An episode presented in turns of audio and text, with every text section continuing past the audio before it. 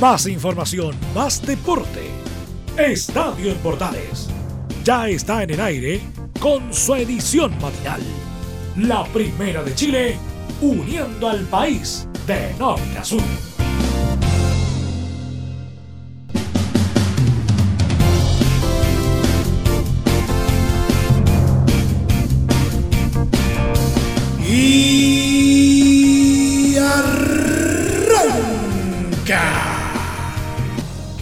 Señoras y señores, muy buenos días, bienvenidos una vez más. Deporte en tiempo de coronavirus, qué combinación más extraña. Pero bueno, lo importante es que estamos una vez más junto a ustedes en este horario para contarles, ¿no es cierto?, de lo que pasa en el mundo deportivo, tanto en nuestro país como en el resto del mundo. ¿Y qué tenemos dentro del sumario? ¿Mm? Algunas novedades en torno básicamente a Unión Española, que ya da algunas luces de una situación que se venía advirtiendo desde hace varios días con respecto a los temidos recortes salariales. Vamos a estar hablando de ello. También un par de novedades en Colo Colo eh, respecto a, por un lado, detalles de la salida de Jaime Pajarito Valdés y por otro lado, eh, fíjense que el ex jugador Gabriel Coca Mendoza postuló a Claudio Borghi como el técnico, entre comillas, idóneo para Colo Colo. ¿Mm? También se los vamos a estar contando, por supuesto.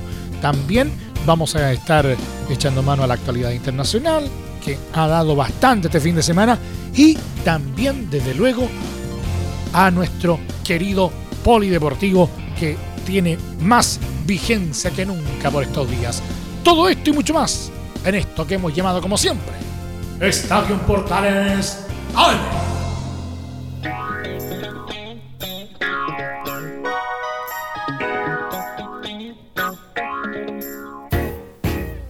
Les saluda Milo Freixas, un placer eh, como siempre acompañarles en este horario y vamos a comenzar nuestro recorrido informativo en Unión Española, que sorprendió este domingo al ser el primer club del fútbol chileno en anunciar un recorte salarial a sus jugadores. El cuerpo técnico de Ronald Fuentes y funcionarios, producto de la paralización del campeonato nacional por el coronavirus. Los hispanos descontarán el monto de cinco días de trabajo a sus trabajadores luego de la inactividad en las últimas semanas, algo que explicó el gerente general de la institución, Luis Baquedano, al diario La Tercera. Es una rebaja que se realizará a todo el club por la situación de caja. Es algo que se veía venir, señaló, dejando en claro que no habrá desvinculaciones al margen de los funcionarios que se fueron hace 10 días y de Roberto Álamos, técnico de las divisiones inferiores. Pese a la incómoda situación, el dirigente hispano afirmó que los montos se reintegrarán una vez que la situación se normalice y vuelvan los flujos. Fue una disposición del club. El presidente lo habló con el capitán, con los funcionarios se venía hablando. Lo que los tranquiliza es que es un asunto temporal, comentó. Por su parte, Diego Sánchez, portero y capitán del equipo, sostuvo al mismo medio que, como equipo, recién lo estamos hablando. Faltan puntos por tocar y reuniones por realizar.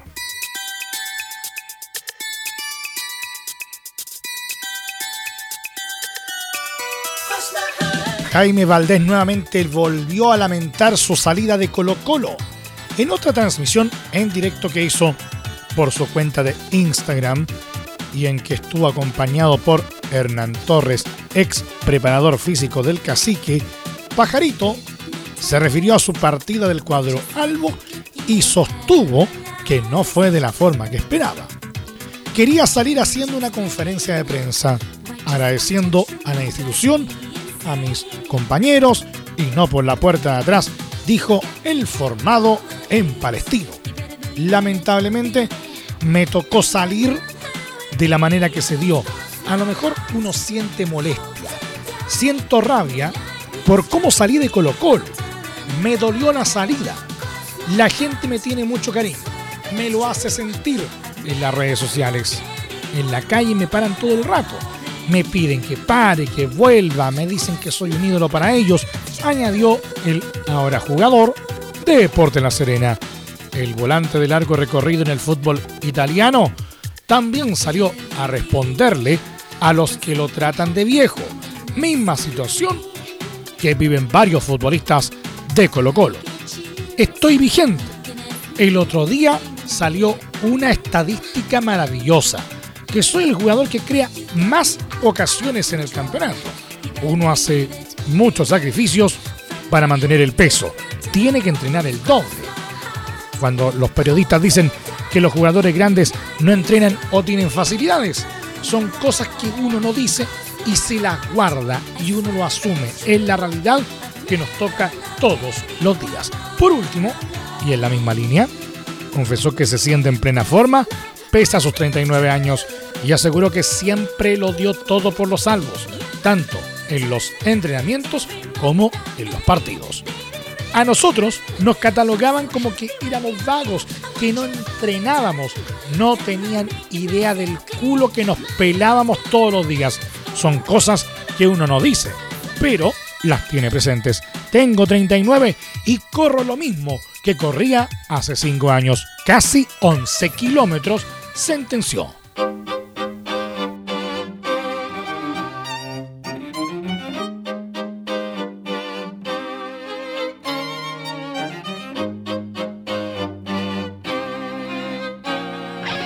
Seguimos revisando la actualidad Alba porque Gabriel Mendoza, histórico ex lateral de Colo Colo, campeón de la Copa Libertadores en 1991, postuló a Claudio Borghi como el entrenador más idóneo para tomar la banca técnica del cacique.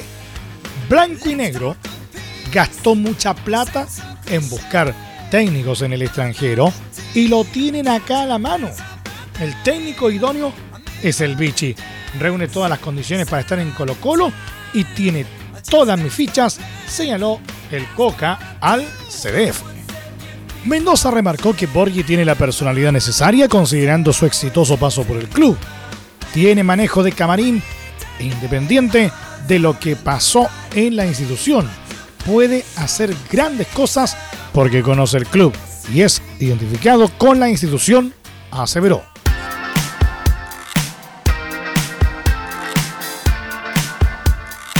Tenemos que ayudar a los compañeros que tienen más dificultades. Algunos tienen bajos sueldos y el hecho de que no les paguen les puede complicar mucho. Pensando en sus familias, expresó el volante de la Universidad Católica César Pinares a El Mercurio a raíz de la tremenda crisis sanitaria que tiene interrumpido al fútbol chileno en su totalidad. Y es que las consecuencias de la pandemia coronavirus, más allá de parar el balón-pie, está afectando de sobremanera la calidad de vida de miles de chilenos que en su gran mayoría se ven imposibilitados de trabajar. En el fútbol, por ejemplo, la totalidad de los campeonatos chilenos están suspendidos y la gravedad del COVID-19 hace que la incertidumbre reine en cuanto a cuándo volverá la actividad. En Primera División y Primera B, el colchón es mayor que los equipos de Segunda División Profesional, torneo que ni siquiera alcanzó a comenzar, ya que el flujo de dinero por la televisación de los partidos les permite hacer frente de mejor manera. Pero en Segunda, torneo que no se disputa desde fines de 2019 por el estallido social, el pagar los sueldos se vuelve complejo y los clubes buscan soluciones. De hecho, General Velázquez, club que el CIFUB mencionó que no pagaría sus obligaciones laborales, el sábado recién pasado lanzó un comunicado que finalmente sí pagará el 100% de las remuneraciones del mes vigente, pero indicando que es una incertidumbre mantener los mencionados compromisos en tiempos de crisis debido al trato que reciben los clubes de segunda división. En aquel escenario, Álvaro Vial, gerente de Deportes Reconeta, señala que los clubes de segunda hemos vivido en crisis desde que existimos. Esta crisis mundial vino a patearnos en el suelo. Es cierto que institucionalmente los clubes de primera y primera B, como tienen ingresos asegurados desde la vigencia de la televisación, tienen para hacer frente. Lo que vino a producir el coronavirus es negativo y prácticamente fatal. Estamos en una situación de incertidumbre y expectantes con las decisiones de la ANFP respecto a lo que pase.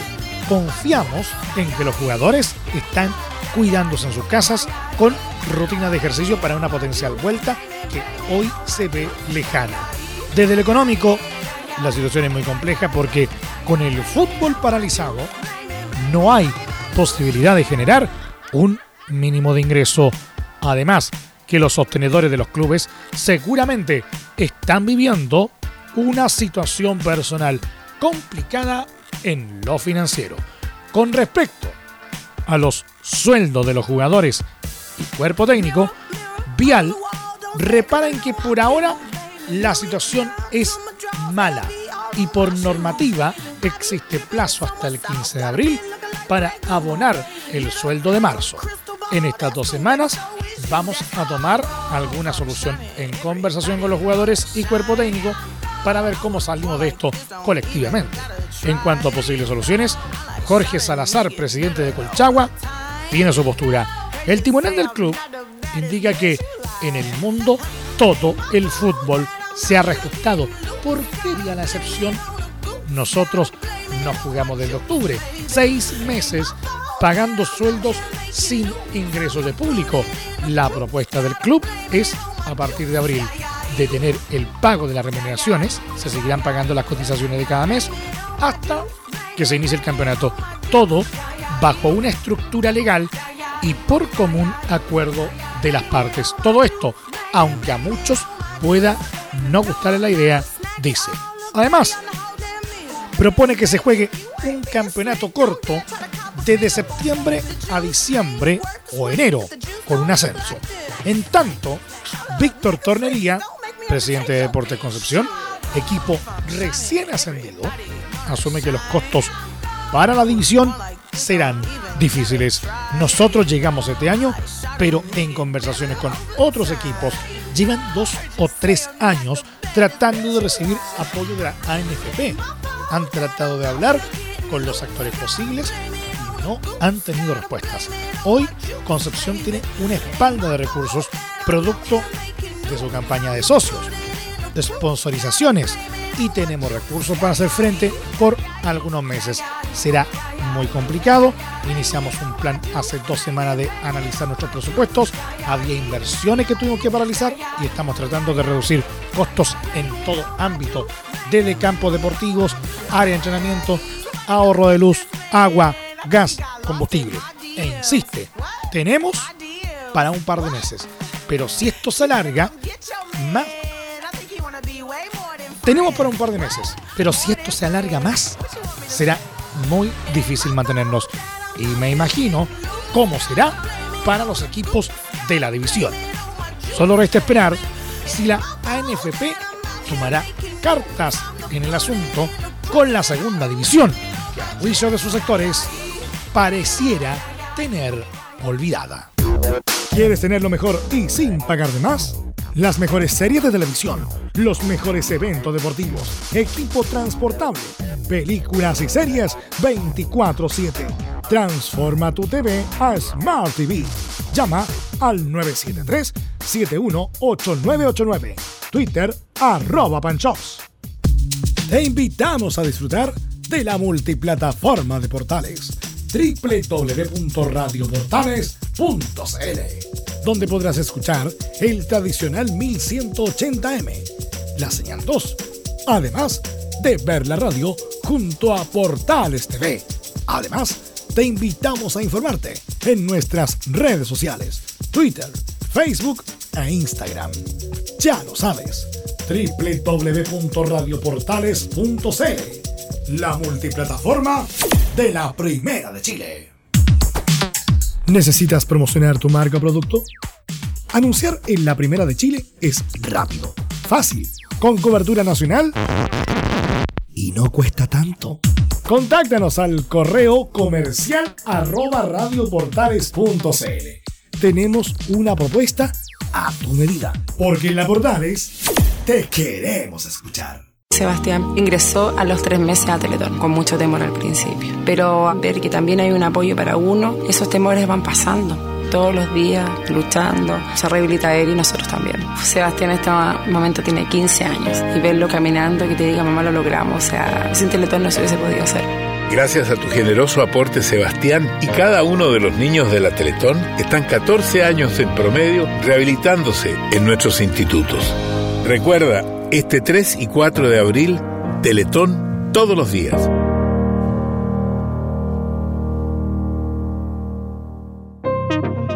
Es muy importante, es urgente, es vital que entre todos detengamos el coronavirus. Y todos podemos ayudar a través de una sencilla acción. Quédate en casa por tu salud, la de los niños y la de los adultos mayores. Sigamos los protocolos que entrega la autoridad de salud y evitemos contagiarnos o contagiar a nuestros seres queridos o a otras personas. Quédate en casa porque es la mejor manera de ponerle fin a este virus. Nosotros te seguiremos informando y acompañando, pero te invitamos de todo corazón que por favor lo hagas. Es muy fácil. Quédate en casa. Quédate en casa. Quédate en casa. Quédate en casa. Quédate en casa. Quédate en casa. Recuerda, al coronavirus lo derrotamos entre todos. Seamos responsables. Es un mensaje de Radio Portales, la primera de Chile. Entre Marco Grande y Marco Chico, media vuelta y vuelta completa. Escuchas Estadio en Portales en la Primera de Chile, uniendo al país de norte a sur.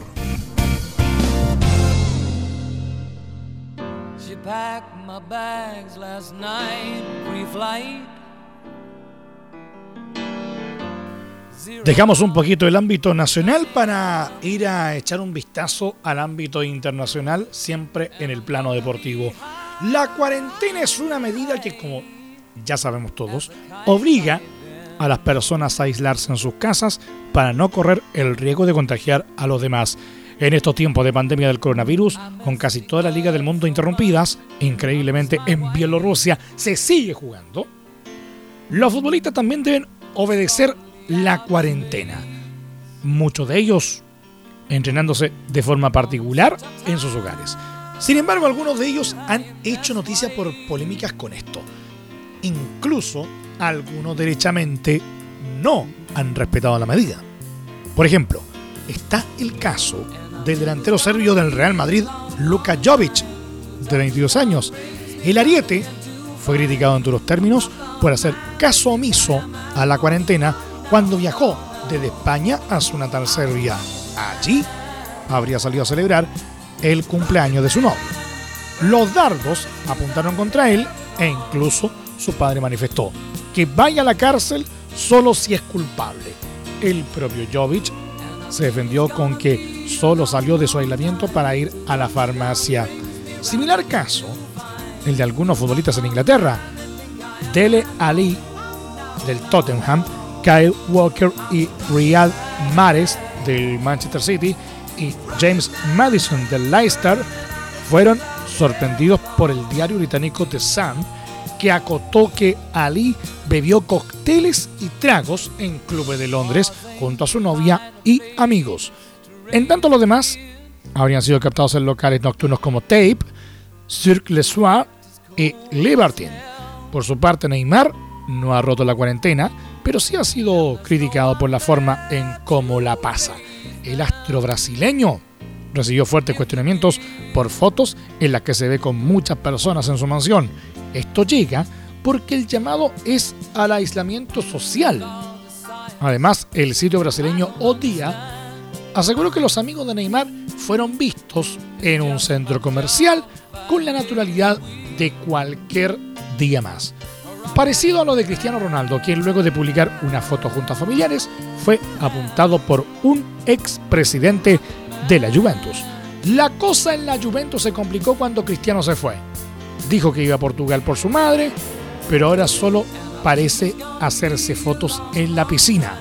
Cuando se hizo esta excepción, la situación se vino abajo y otros querían irse. No debería haber sido así. Todos deberían haber sido puestos en cuarentena, disparó Giovanni Coboli Gigi.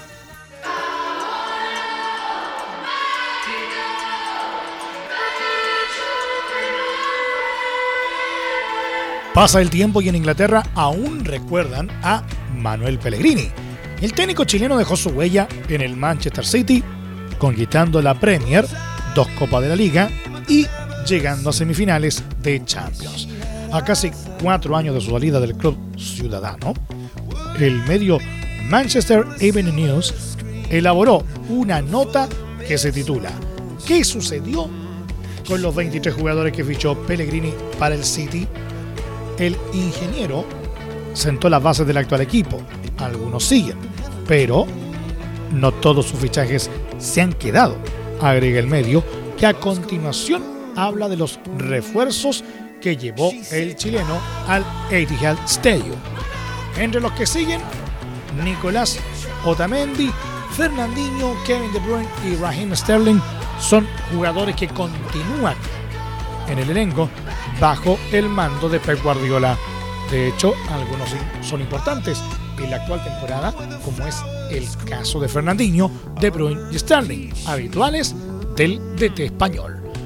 Entre los que se fueron, los casos más emblemáticos son los que se desembolsaron grandes cifras, superando los 20 millones de euros, como Eliakim eh, Mangala, hoy en el Valencia, Stevan Jovetic del Mónaco y Wilfred Bonney del Al Ittihad de Arabia Saudita. Otros jugadores recordados son Álvaro Negredo del Al Nasser de Dubái, Jesús Navas del Sevilla, Willy Caballero del Chelsea, Bakary Saña sin club, Fernando del Sevilla, Kelechi Ianacho del Leicester y Fabián Delf de Everton.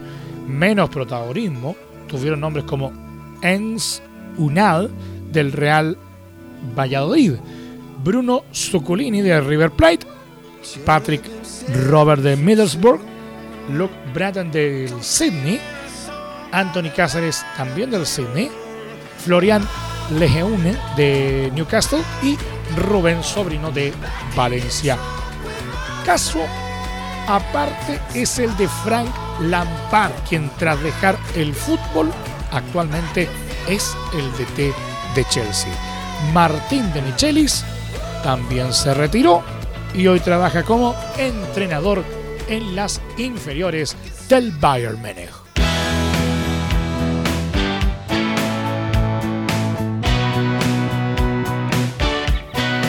Nos vamos al polideportivo. El jugador de fútbol americano de la NFL, Orlando McDaniel, murió como consecuencia del coronavirus a los 59 años, anunció este domingo la Universidad Estatal de Luisiana. McDaniel, un corredor de obstáculos durante su día de universidad en la LSU, murió el viernes después de enfermarse cuando regresó a su hogar en Dallas desde Washington DC, dijo su entrenador de atletismo de la LSU, Dennis Shaver, al periódico Baton Rouge Advocate. McDaniel fue seleccionado por los Broncos de Denver con la selección número 50 en el draft o selección de talentos de la NFL de 1982. Jugó tres partidos para Denver esa temporada, pero no logró atrapar el balón en su única campaña de la NFL. En 1980, McDaniel fue el subcampeón nacional de la Universidad de Estados Unidos en los 110 metros con vallas, pero ese año no tuvo la oportunidad de participar en los Juegos Olímpicos debido al boicot estadounidense a los Juegos de Moscú 1980.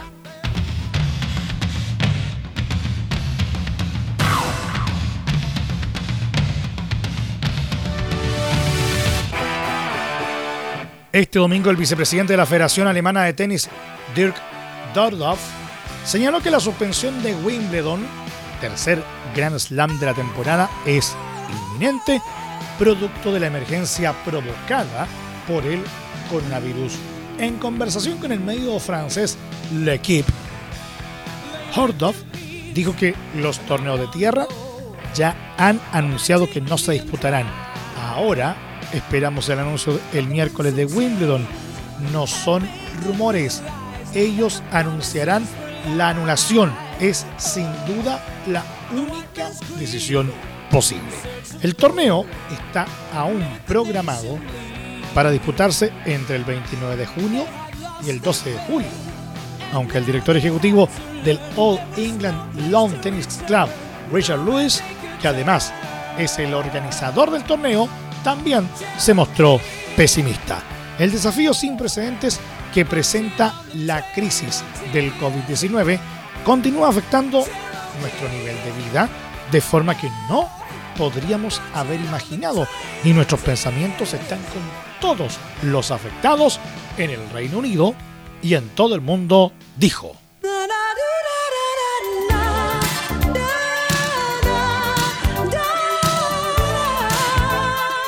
Este domingo el medio japonés NHK informó que los Juegos Olímpicos de Tokio aplazados para 2021, producto de la emergencia del coronavirus, tienen como fecha tentativa de inicio para julio de aquel año.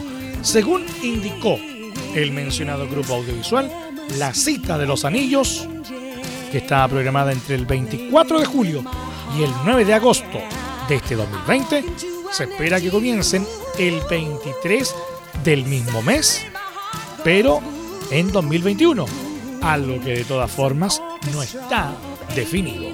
De hecho, hace pocos días el presidente del Comité Olímpico Internacional, Thomas Bach, señaló que todas las opciones están sobre la mesa, añadiendo que serán tan pronto como sea posible.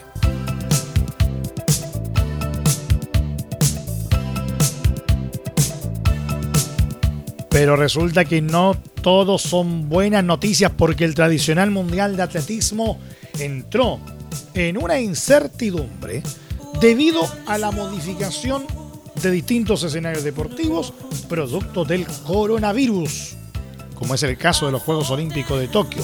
Ambos eventos aún no tienen claridad de si se pueden llegar a topar sus fechas en 2021 fue el propio presidente de la World Athletics, Sebastián Coe, quien señaló que piensa en muchas opciones para una nueva fecha del campeonato realizarse en Estados Unidos, pero todo depende de la decisión del Comité Olímpico Internacional en programar la cita de los anillos. Después de la discusión del pasado jueves y las que tuvimos durante el viernes, el Comité Olímpico Internacional está consciente de que necesita tomar rápido esta decisión, declaró el también ex campeón olímpico en una videoconferencia. La determinación del COI de aplazar la cita para 2021 causó estragos en la organización del Mundial de Atletismo, que originalmente está fijado para desarrollarse entre el 6 y 15 de agosto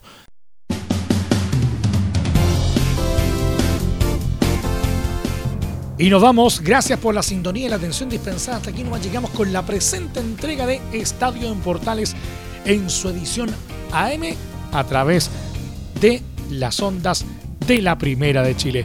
Muchas gracias a quienes nos escucharon a través de la señal 2, a través de nuestros medios asociados y también a través de radiosport.cl, la deportiva de Chile. Continúan disfrutando de la programación de la señal 2 de Radio Portales porque ya llega Portaleando la Mañana a continuación. Recuerden que este programa a partir de este momento se encuentra disponible a través de nuestra plataforma de podcast en Spotify y en los mejores proveedores de podcasting. Búsquenos como Estadio en Portales.